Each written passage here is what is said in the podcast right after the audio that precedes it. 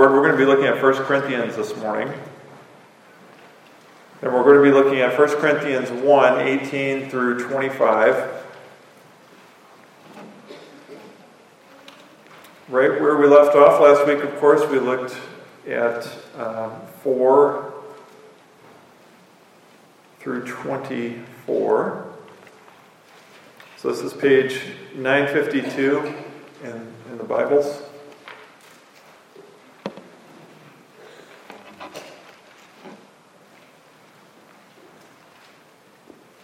And let's go to Lord in prayer.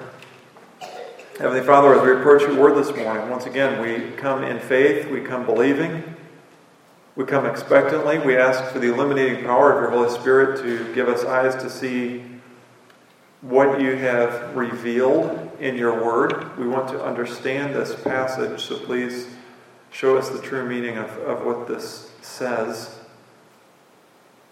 Father, we ask for understanding and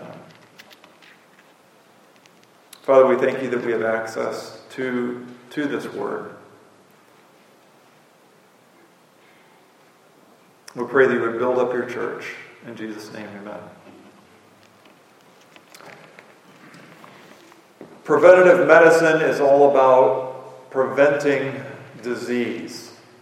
It's about taking action before there is a problem. And we know that there are certain things that uh, will lower the risk of sickness and, and injury and, and disease. For example, not smoking significantly lowers your risk of developing lung cancer. We know that. Uh, not drinking any alcohol will, will lower your chances of, of liver disease. Those things are understandable. Those x rays that are taken at the doctor's office, they're taken not because they suspect anything is wrong. In fact, it's done when the patient's not complaining of any problems any kind of regular scheduled imaging like that is to, to find small problems before they become big problems. And we could also include positive, healthy behavior designed to maintain health and wellness, things like regular exercise, cardiovascular workouts, uh, weight training, uh, flexibility and stretching. These are all things that are done before there's any actual problem or disease because we know that doing them can sometimes help stop problems from even occurring. And perhaps the best known or proverbial preventative medicine saying is an apple a day keeps the doctor away. 1 Corinthians 1 18 through 25 is all about preventative medicine.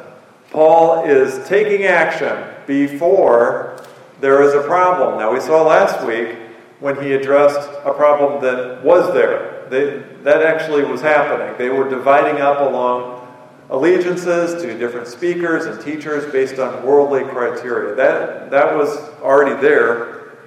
Uh, but this week, he addresses a problem that has not yet surfaced. It, it hasn't happened yet. These raw Christians are showing a tendency to, to use worldly standards to evaluate things regarding the speaker. So Paul is now a suspect that they may be eventually applying those worldly standards towards the message. And so he decides to get at it before it becomes a problem. So if last week's main point was it's not the messenger, it's the message, this week it would be it's this message, not another message. Paul, and, and, Paul's doing this in a preventative medicine type of, of way. They're not embracing another message yet, but they might. Now, we've got a lot to get through this morning. It's, it's, it doesn't look like much, but there's a lot to get through. We're going to pull in the, the immediate larger context. We're, we're going to have to do a quick review just to make sure we're on the same page. We're going to open up Isaiah and crawl around in there for a little bit. So there's, there's a lot to get through. There are several concepts that you're going to have to keep up front in the working memory and then put together in order to make sense of this passage. But at the end, when we get to the application, this is one of the shortest and simplest applications we'll ever run across. It, it really is uh, straightforward. So let's go ahead and read our passage. It's only a few verses 18 through 25 of 1 Corinthians 1. For the word of the cross is folly to those who are perishing, but to us who are being saved, it is the power of God.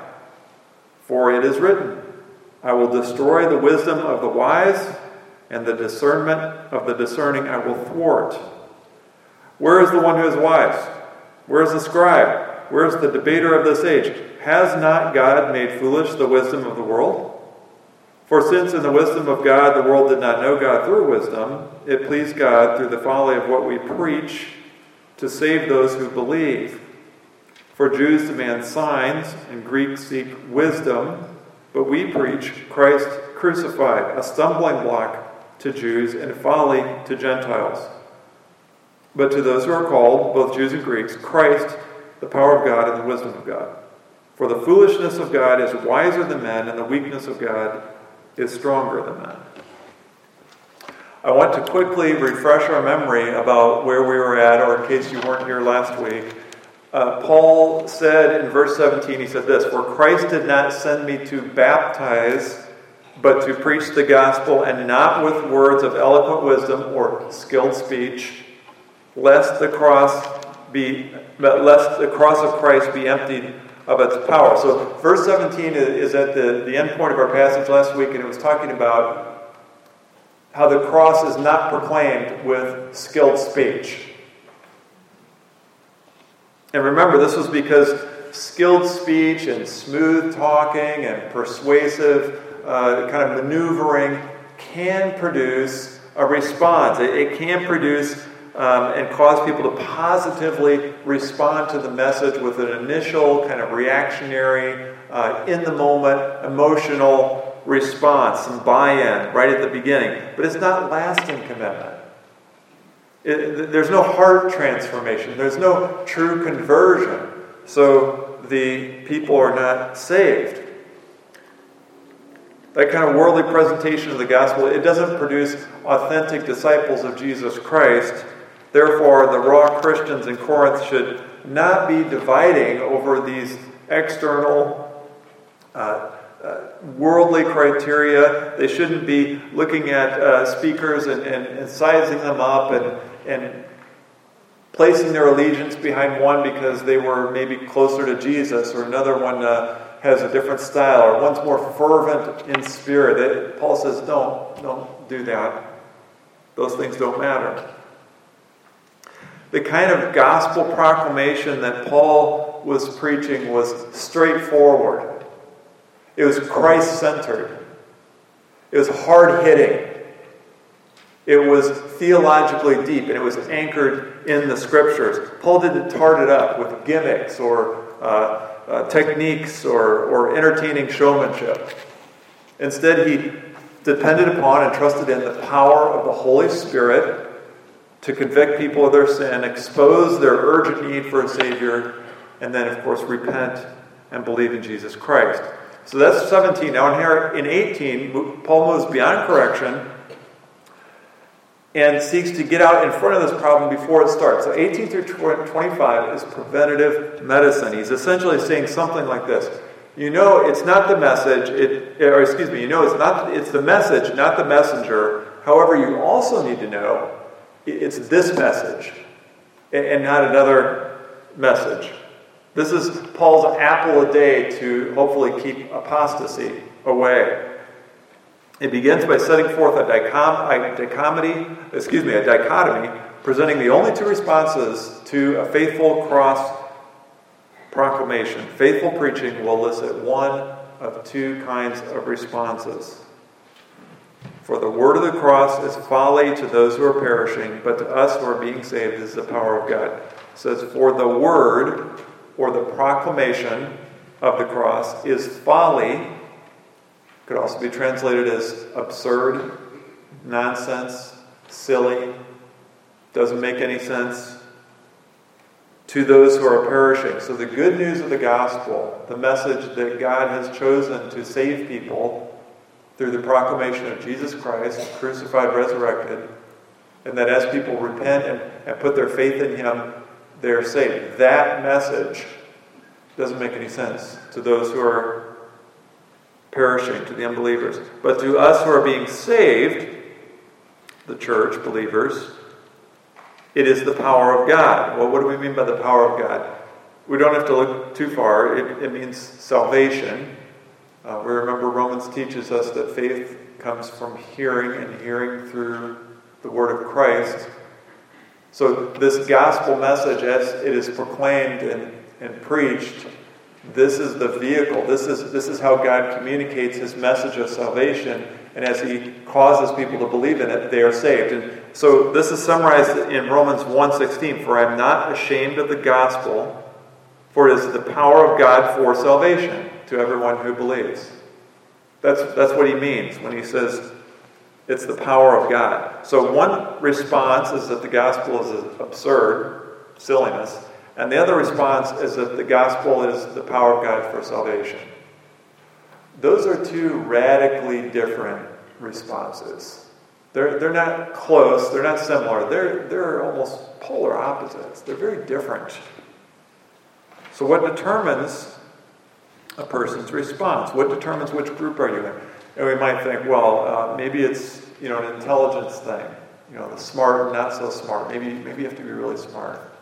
Or maybe it's a, a strength thing, you know, the strong or the weak. Or maybe it's a, a money thing, the, the, the rich and the poor. And, or maybe it's a personality thing. You know, there's, there's doers and there's thinkers. There's, there's people that would rather work with the concepts and, and ideas and others that just want to get their hands on. Maybe that's it. Maybe, maybe it's just the thinkers or, or, or just the poor the downtrodden. Or, you know, we could go through this list all day. And the answer is no. No, it's, it's none of those things. That's not what determines the response. Instead, Scripture tells us that all humanity is divided into two groups. So it's right here in the verse those who are perishing and those who are being saved. Those are the two groups. That's what determines the response to a faithfully proclaimed cross message. So those who are perishing, uh, ruined, destroyed in the process where the outcome is being certain those being destroyed. This is their current path, their road, their trajectory. They're, they're headed towards destruction. And ultimately, we understand what that means. It means the wrath of God, eternal punishment for, for sin in the lake of fire. Those who are being saved, this is, this is a different path, it's a different trajectory. It's talking about those who have received salvation. They're, they're headed towards God, they're headed towards being resurrected with, with glorified bodies, ultimately the new Jerusalem, new heavens and earth, uh, that will exceed the paradise of Eden. And those who are being saved see the gospel for what it is. So the, these two groups, those who are perishing, those who are being saved, the, the being saved group sees the gospel for what it is because God has opened their eyes. They, they hear this message and they, they see that when God talks about the message, whenever there's a faithful cross proclamation, there, there's good news, but before the good news can be presented, the bad news has to be proclaimed as well. So the, the bad news is that we are sinners. We are all born with a sinful nature. Since the fall of Adam, everyone through natural generation, and that means everyone, is born with a sin nature. And then we all commit sin every day.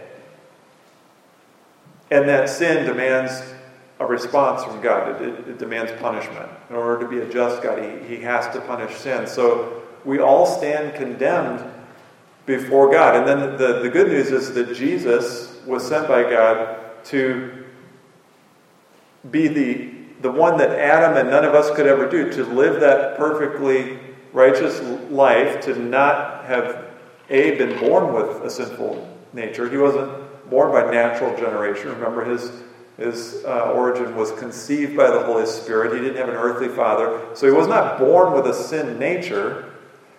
And then also, he never committed any sin in his entire life. He was perfect in thought, deed, and action. So Jesus did what Adam and, and Abraham and Moses and Paul and, and you and I could never do. He lived that perfectly righteous life. So then he went to the cross willingly and made the payment for our sin. Remember, God has to punish sin. So he punished the sins of his people on Jesus. That's where the wrath was, was placed. He took our place. So the good news is when we turn to Jesus, when we repent of our sin and turn to Him, God credits or imputes that perfect righteousness to us, so that now when God looks at us, we have the perfect record. And that payment that was made, the blood that Jesus shed, satisfies the wrath of God for our sin. So the, that gospel message of how we are made right with God makes sense when God opens the hearts and eyes, the spiritual eyes of believers. Now, the key is God doing the work of opening our eyes. We don't come to that realization on our own. It's not something we figure out. That's why Jesus said to Nicodemus in John 3, You must be born again. To this Pharisee who is very religious, very much interested in following God, Jesus said, No, you've got to be born again. He also said, No one can come to me unless the Father who sent me draws him. It is impossible for anyone to come to Christ unless the Father draws him, meaning a special operation of the Holy Spirit changes their heart, regenerates them, gives them new life.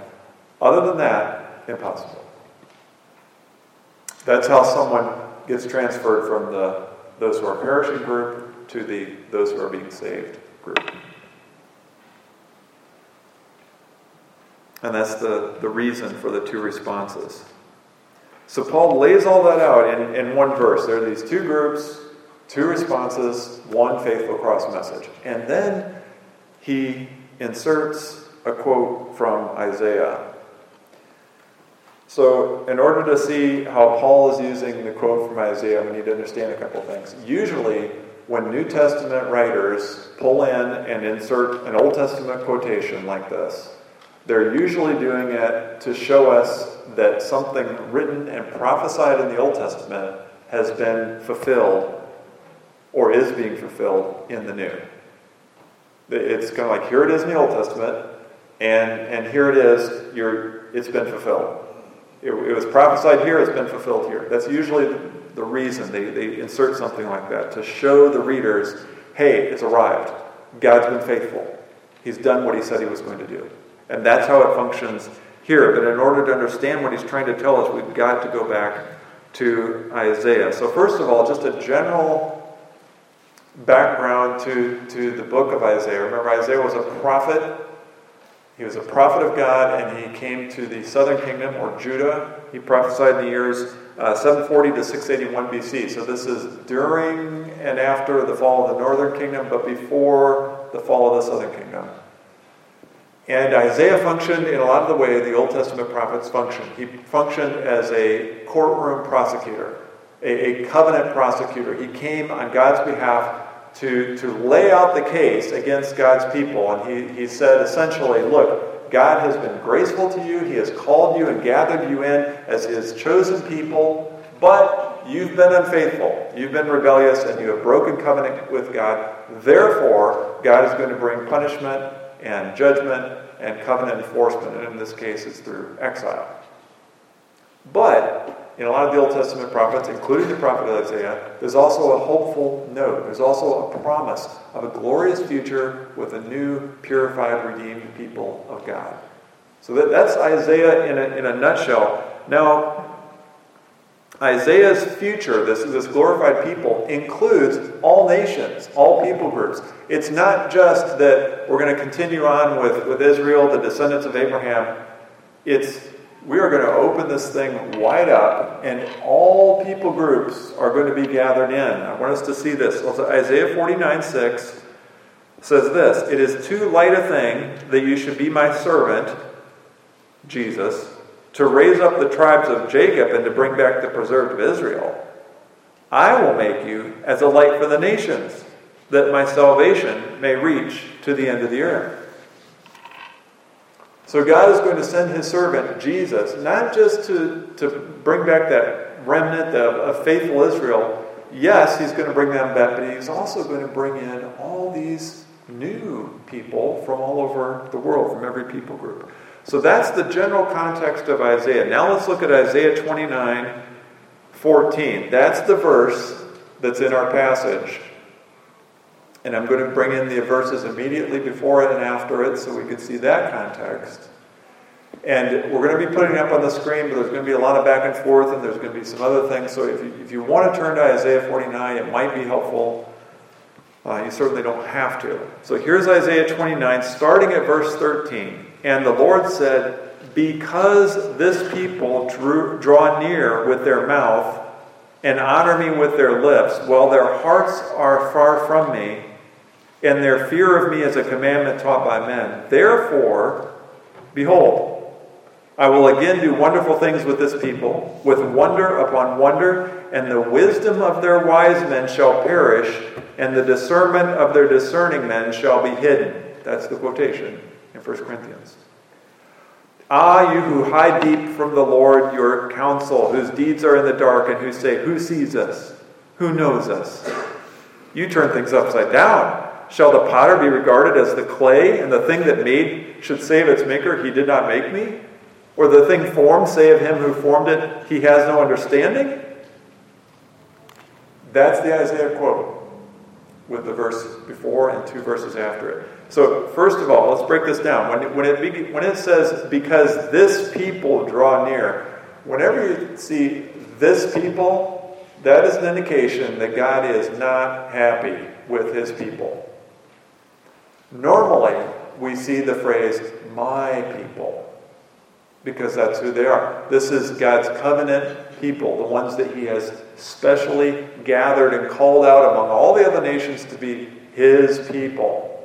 And that's how he normally refers to them. If you turn back to Exodus and you look at Exodus 3 and Moses in the burning bush, God says, I have heard the cry of my people. But then by the time you get to chapter 32, after the golden calf incident, God says, This people are stiff necked.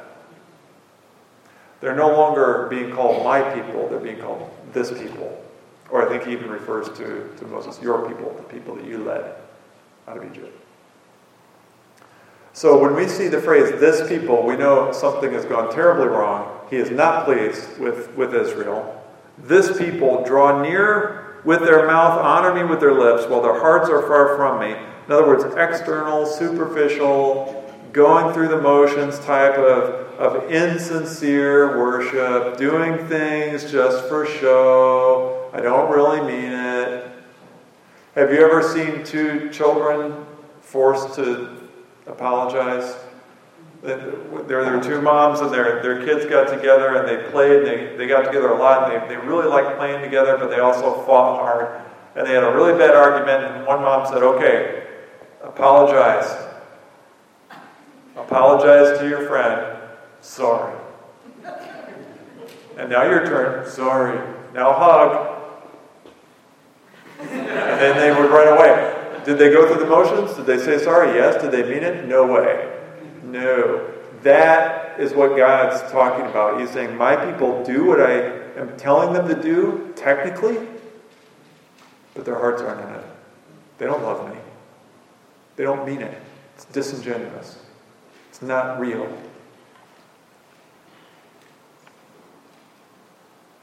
We're going to skip over verse 14. Let's look at 15. Ah, you who hide deep from the Lord your counsel, whose deeds are in the dark, and who say, Who sees us? Who knows us? They are so deceived at this point that they think they can do these things in sincere worship, not really meaning it, and hide it from God. They knew what they were doing, but they think, well, God won't notice. He, he won't figure it out. They think they can manage God and, and keep him appeased by bringing the, the required sacrifices for worship, uh, technically uh, correct ceremonial acts performed at the required times, but they think, well, we'll just, you know, God, we'll keep this hidden from God. And then it says, you turn things upside down, verse 16, which, which could also be translated as perverseness. An exclamation, perverseness. Perversity is an intentionally intentional desire to act in a way contrary to what is right. An intentional way. An intentional desire to act in a way contrary to what is right. That's what the prophet's saying on behalf of God. You, you turn things upside down. That's what he means by perverseness. You, you've got this backwards. You, you think that you can do things and, and hide it from God, and that's not the way it works. God can do things, and He can hide it from you. He, he can choose not to reveal everything about who He is and what He's doing with you, and, He has done that. But you can't do that to God. That's perversity. That's turning things upside down. Do you really believe that God has no understanding, that He can't see your heart? That's your plan? Really? You're going to hide things from God. You're going to try to pull, off, pull one off on God. You are one of His created creatures, and God knows everything that runs through your mind and heart at all times. It's impossible to trick or deceive God. So that's the context of the Isaiah quote. They, they were engaging in insincere worship, they weren't loving and following after God, and then they were trying to hide it. And they thought they could hide it. That's the context. Now, verse 14. This is the one he quotes. Therefore, in other words, because this is the way you are, and everything in verse 13 and 15, and 16, therefore, unfaithful Israel, behold, I will again do wonderful things with this people with wonder upon wonder, and the wisdom of their wise men shall perish, and the discernment of the discerning men shall be hidden. So, in response to all this unfaithfulness, in response to all this rebellion, this covenant breaking, this empty, dry worship, I'm going to do something astonishing. I, am going to do something that surprises. And in the verses that follow, there, the something astonishing is described in figurative language. It is described in figurative language that's used to, to, to communicate this idea of something making totally making something totally new, bringing total spiritual transformation. There's language about fields being turned into forests, the deaf shall hear, the blind shall see. But, but the intent, the, the, the sense of it is the spiritual transformation. Something surprising is going on. And after that language of transformation, we read a summary of it in Isaiah 29 22 through 23. Therefore, says the Lord, who redeemed Abraham concerning the house of Jacob, Jacob shall no more be ashamed, no more shall his face grow pale.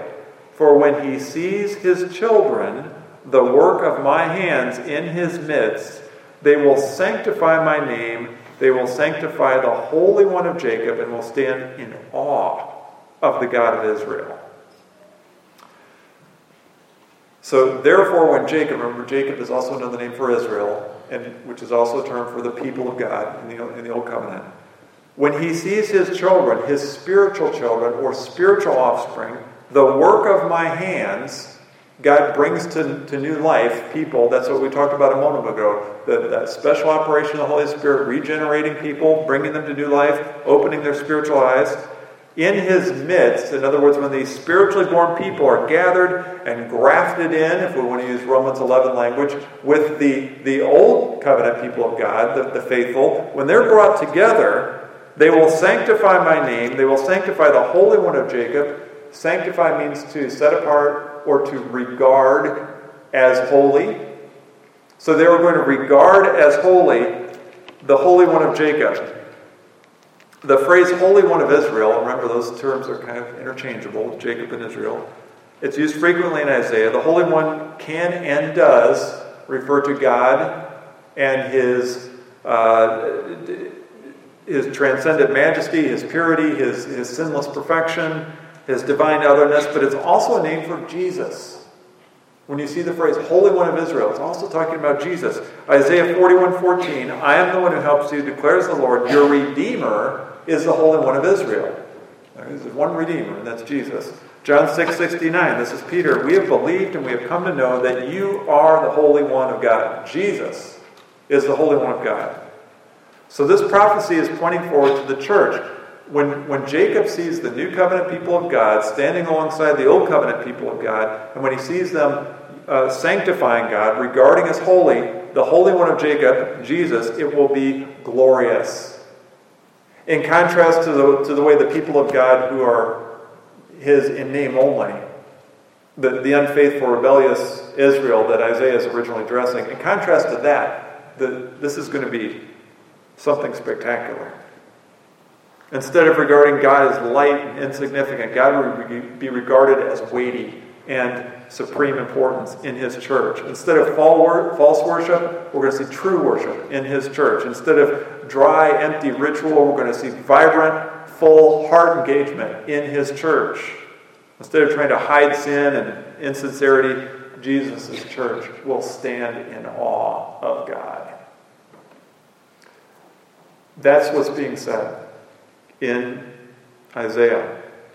It's talking about the church. So Isaiah 29 14, when he talks about the destruction of the wisdom of the wise, is talking about gospel proclamation.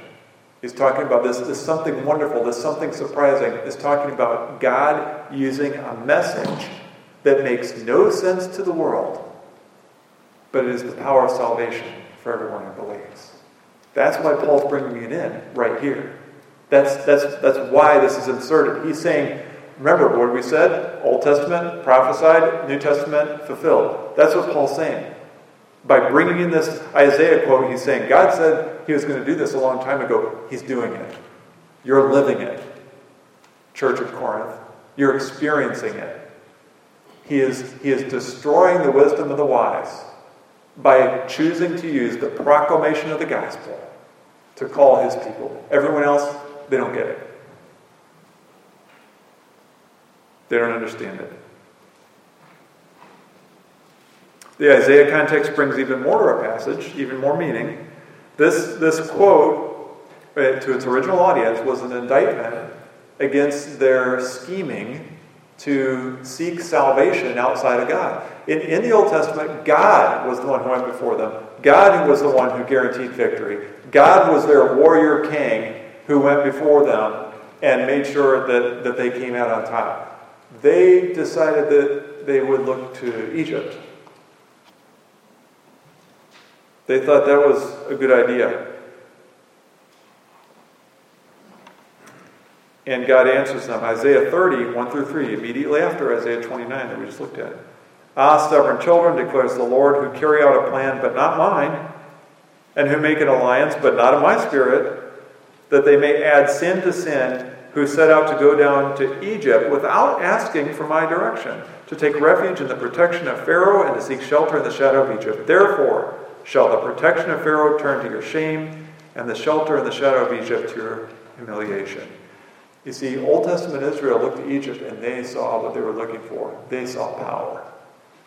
They saw uh, a display of, of chariots, of horses, of bow and spear and sword. They saw a vast army. They saw a wealthy empire that had the resources to maintain that army and supply lines. And they said, Yes, that's what we need. That's what we need for protection against Assyria. Uh, in contrast, God cannot be seen, He's invisible. So they put their trust in worldly strength for salvation. They were using worldly standards and worldly criteria to look for help, to look for salvation, so they turned to Egypt instead of God. Paul is telling his church in Corinth that the message of the cross is not going to exude worldly strength and power. The message of the cross is not going to look like Egypt. But it's the only message that saves. So do not depart from it. Do not make plans without checking with God. Do not, do not do something without asking Him. Don't look to any other message for salvation. Now, the rest of the passage, fairly simple walkthrough. The rest of it is just explaining what he outlined in verses 18 and 19. It, the, the, rest of the verses, uh, the rest of the passage is Paul essentially saying, "Hey, uh, you don't believe me? Look around. Look around. Tell me, tell me what you see." This is exactly what God is doing. So, verse 20, where, where is the one who is wise, the scribe, the debater? Wise, is just a general, smart person. Uh, scribe, this was an expert in the Jewish law. And then debater would be uh, someone seeking philosophical truth, generally of Greco-Roman background. So he says, give me one of these really smart people, and then he gives an example of, of a Jewish smart person and, and, a Greek smart person, an expert. So he's saying, bring in the experts. Uh, have them tell you how to get saved. Ha- have them tell you how, how to be made right with God. They can. Br- bring in your smartest guy. Bring in your expert. They, they can't tell you. They don't understand the word of the cross. Verse 21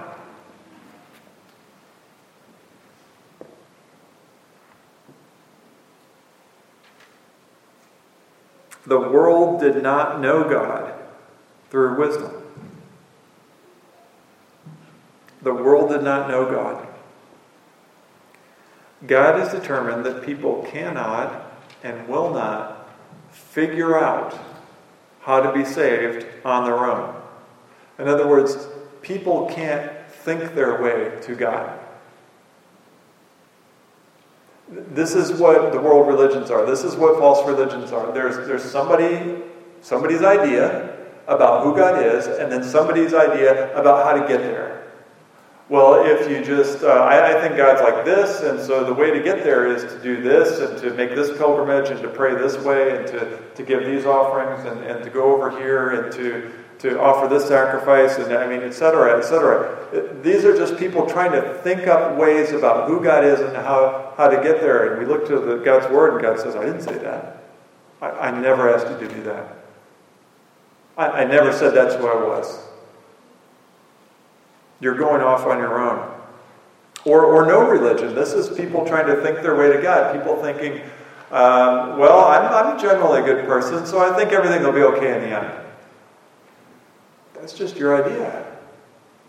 That, that's just you trying to think your way to God. That's not what God said. God said, I didn't. I never said that. I never said good people go to heaven and really bad people go to hell. In fact, it says no one is good except God alone. That's what Jesus said. It's kind of like this. Do you remember back in the, the days when they used to show cartoons on Saturday morning? They, they used to show uh, Roadrunner Wile E. Coyote cartoons. And uh, the, Wile E. Coyote was this character who was always trying to catch the Roadrunner to eat him. And he came up with all these different schemes and ways to get the Roadrunner uh, rockets and roller skates and anvils dropping and dynamite. And, you name it, he tried it. One of the things he tried to do was he took some paint and he painted a, a, a yellow line away from the road up this, this cliff, this rock face, and then it, it ended with this giant flat piece of rock right in front of him. But he, he painted the line up into there, and then he painted an oval. He made it look like a tunnel. He made it look like the road extended through the rock and a little tunnel of a little uh, kind of opening made of light on the end. And so he gave the illusion that it, it looked like it kept going. That's kind of like the wisdom of this world. That, that's kind of like the world thinking they've got it all figured out. That's kind of like the world not being to, able to see the gospel. But the world's driving along, and it looks like it just keeps going. This road that they're on, the, the road, those who are perishing, they're on this road, and it looks like it just keeps going. And the, and the church is shouting, hey, stop, that, that's disaster, you're, you're going to die, it's, it's destruction. And they're just driving along, dum dum dum. No, I, I can see that. Um, and it keeps going. I, I can see the light. I'm headed towards the light. Stop. That's not it. That's not a road that leads to life. They don't see it. They can't see it outside of the work of God. The world cannot know God through their own thinking.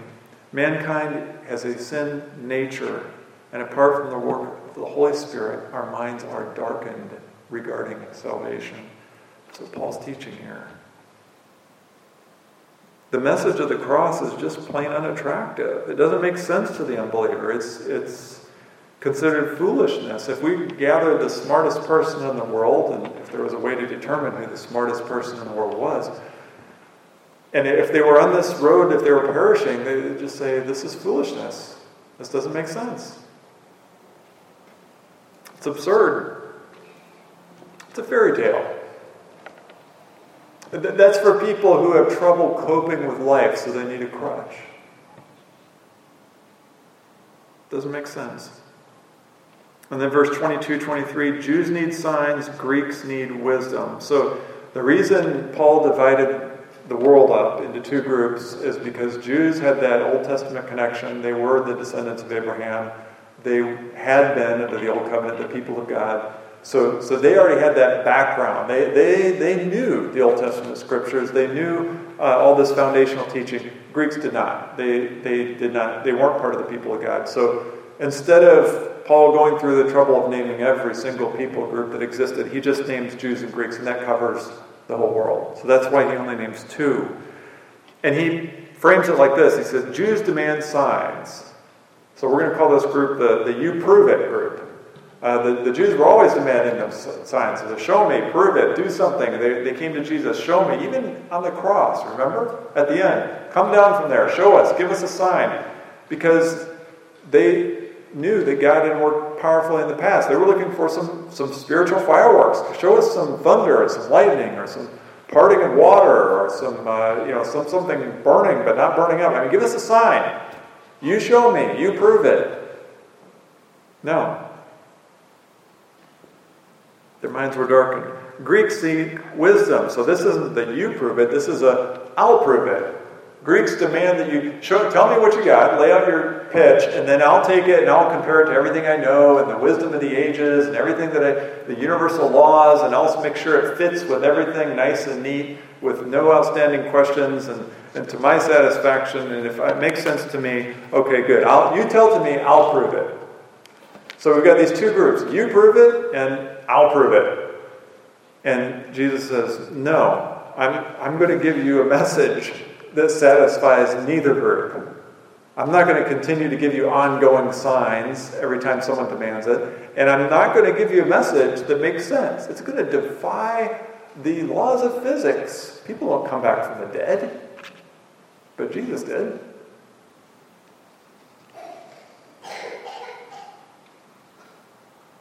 Once again, Paul's saying, look around. Does this make sense? Go to, look at the Jews, look at the Greeks. Unless God has changed their hearts, unless He's brought them to spiritual life, the message does not make sense. God purposely designed the gospel so that it would not please either group. And then in verse uh, 24, of course, but it works for believers, for those that have been brought to spiritual life. They get it. It's the power of God's salvation, for salvation. Those who are being saved understand that they're sinful. They understand that every person who's ever been born cannot please God. They understand that they can't think their way to God or work their way to God or be good enough to God. They understand that it has to be someone exactly like Jesus. It had to be a man. He had to be perfect. He had to be uh, born of a woman. He had to be in Bethlehem. He had to, all, all these prophecies in the Old Testament, everything has to fit, and it does. They get it. That's the only way anyone can be made right with God. And then verse 25 is a summary statement of everything he's just said. This is preventative medicine. Remember, they're, they're not there yet. But Paul sees where their worldly standards have snuck into evaluating speakers. And so he is striking preemptively with this teaching. If we could give the sense, Paul is saying, hey, pay attention, you raw Christians, my brothers and sisters in Christ. When you form these allegiances around individual speakers based on, on worldly criteria like speaking style or flashiness or, or star power, when you, when you do that, you're acting like the world. And the fact that you're already starting to gravitate towards particular speakers based on these worldly standards makes me concerned that you're going to gravitate towards a worldly message. If a faithful gospel speaker isn't enough for you, how long will it be before a faithful gospel message isn't enough for you? If, if you're already looking at teachers through worldly eyes, how long will it be before you start looking at the gospel through worldly eyes? Just trying to get out in front of it. So he says, I have some preventative medicine for you. Here, this is your apple that you're going to take once a day. This message of the cross, salvation through faith in Jesus Christ, is never going to look good to the world. If you look at it through worldly criteria, worldly standards, worldly eyes, then it's not going to look good. It's not going to look good to those who are perishing, and it's not going to look good for those who use that type of worldly evaluation. And that is the way God set it up.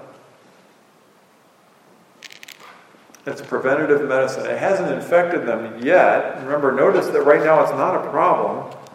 The only problem identified so far is the groups. I mean, otherwise, we'd see something like um, it's been reported to me by Chloe's people that you've also departed from the gospel. What I mean is this that each of, each of you accept something different regarding the cross and salvation. No, he doesn't say that because it's not a problem yet. And remember, all the teachers mentioned are preaching the cross Apollos, Peter, Paul, yes, straight down the middle. Christ crucified. So there's no departing yet. But he launches into this extended teaching about the two groups, the two different responses. He hauls in this, this cumbersome Isaiah quote, and he asks them to verify it by looking around. He does all this because it's preventative medicine. He wants to nip this in the bud. He doesn't want the problem of worldly speaker preference to worm its way into worldly message preference. He doesn't want something the, the Corinthians to start getting a taste for something more, more palatable or, or more uh, desirable by the world or something that has softer edges to it. So he says, hey, just so you know, not only are some of the teachers that will be instructing you in, in Christ Church be unimpressive according to worldly standards, the message also is going to look unimpressive by worldly standards. In fact, it's going to seem outright ridiculous to the world. So get ready to look uncool. Get, get prepared to, to seem weird to your neighbors. You need to be comfortable with appearing foolish or unsophisticated by the world. I don't want you to wander from the cross message. I don't want you to alter the cross message. And I certainly don't want you to put up with anyone preaching anything other than an authentic cross message. This is the, this is the church that Jesus has established, and this is the message that he wants proclaimed. I'm going to read from Luke 5, just a couple of verses, and draw it in as kind of the closing application. This is Luke 5, 1 through 11. On one occasion, while the crowd was pressing in on him to hear the word of God, he was standing by the lake of Gennesaret, and he saw two boats by the lake, but the fishermen had gone out of them and were washing their nets. Getting into one of the boats, which was Simon's, he asked him to put out a little from the land, and he sat down and taught the people from the boat. And when he had finished speaking, he said to Simon, Put out into the deep and let down your nets for catch. And Simon answered, Master, we toiled all night and took nothing.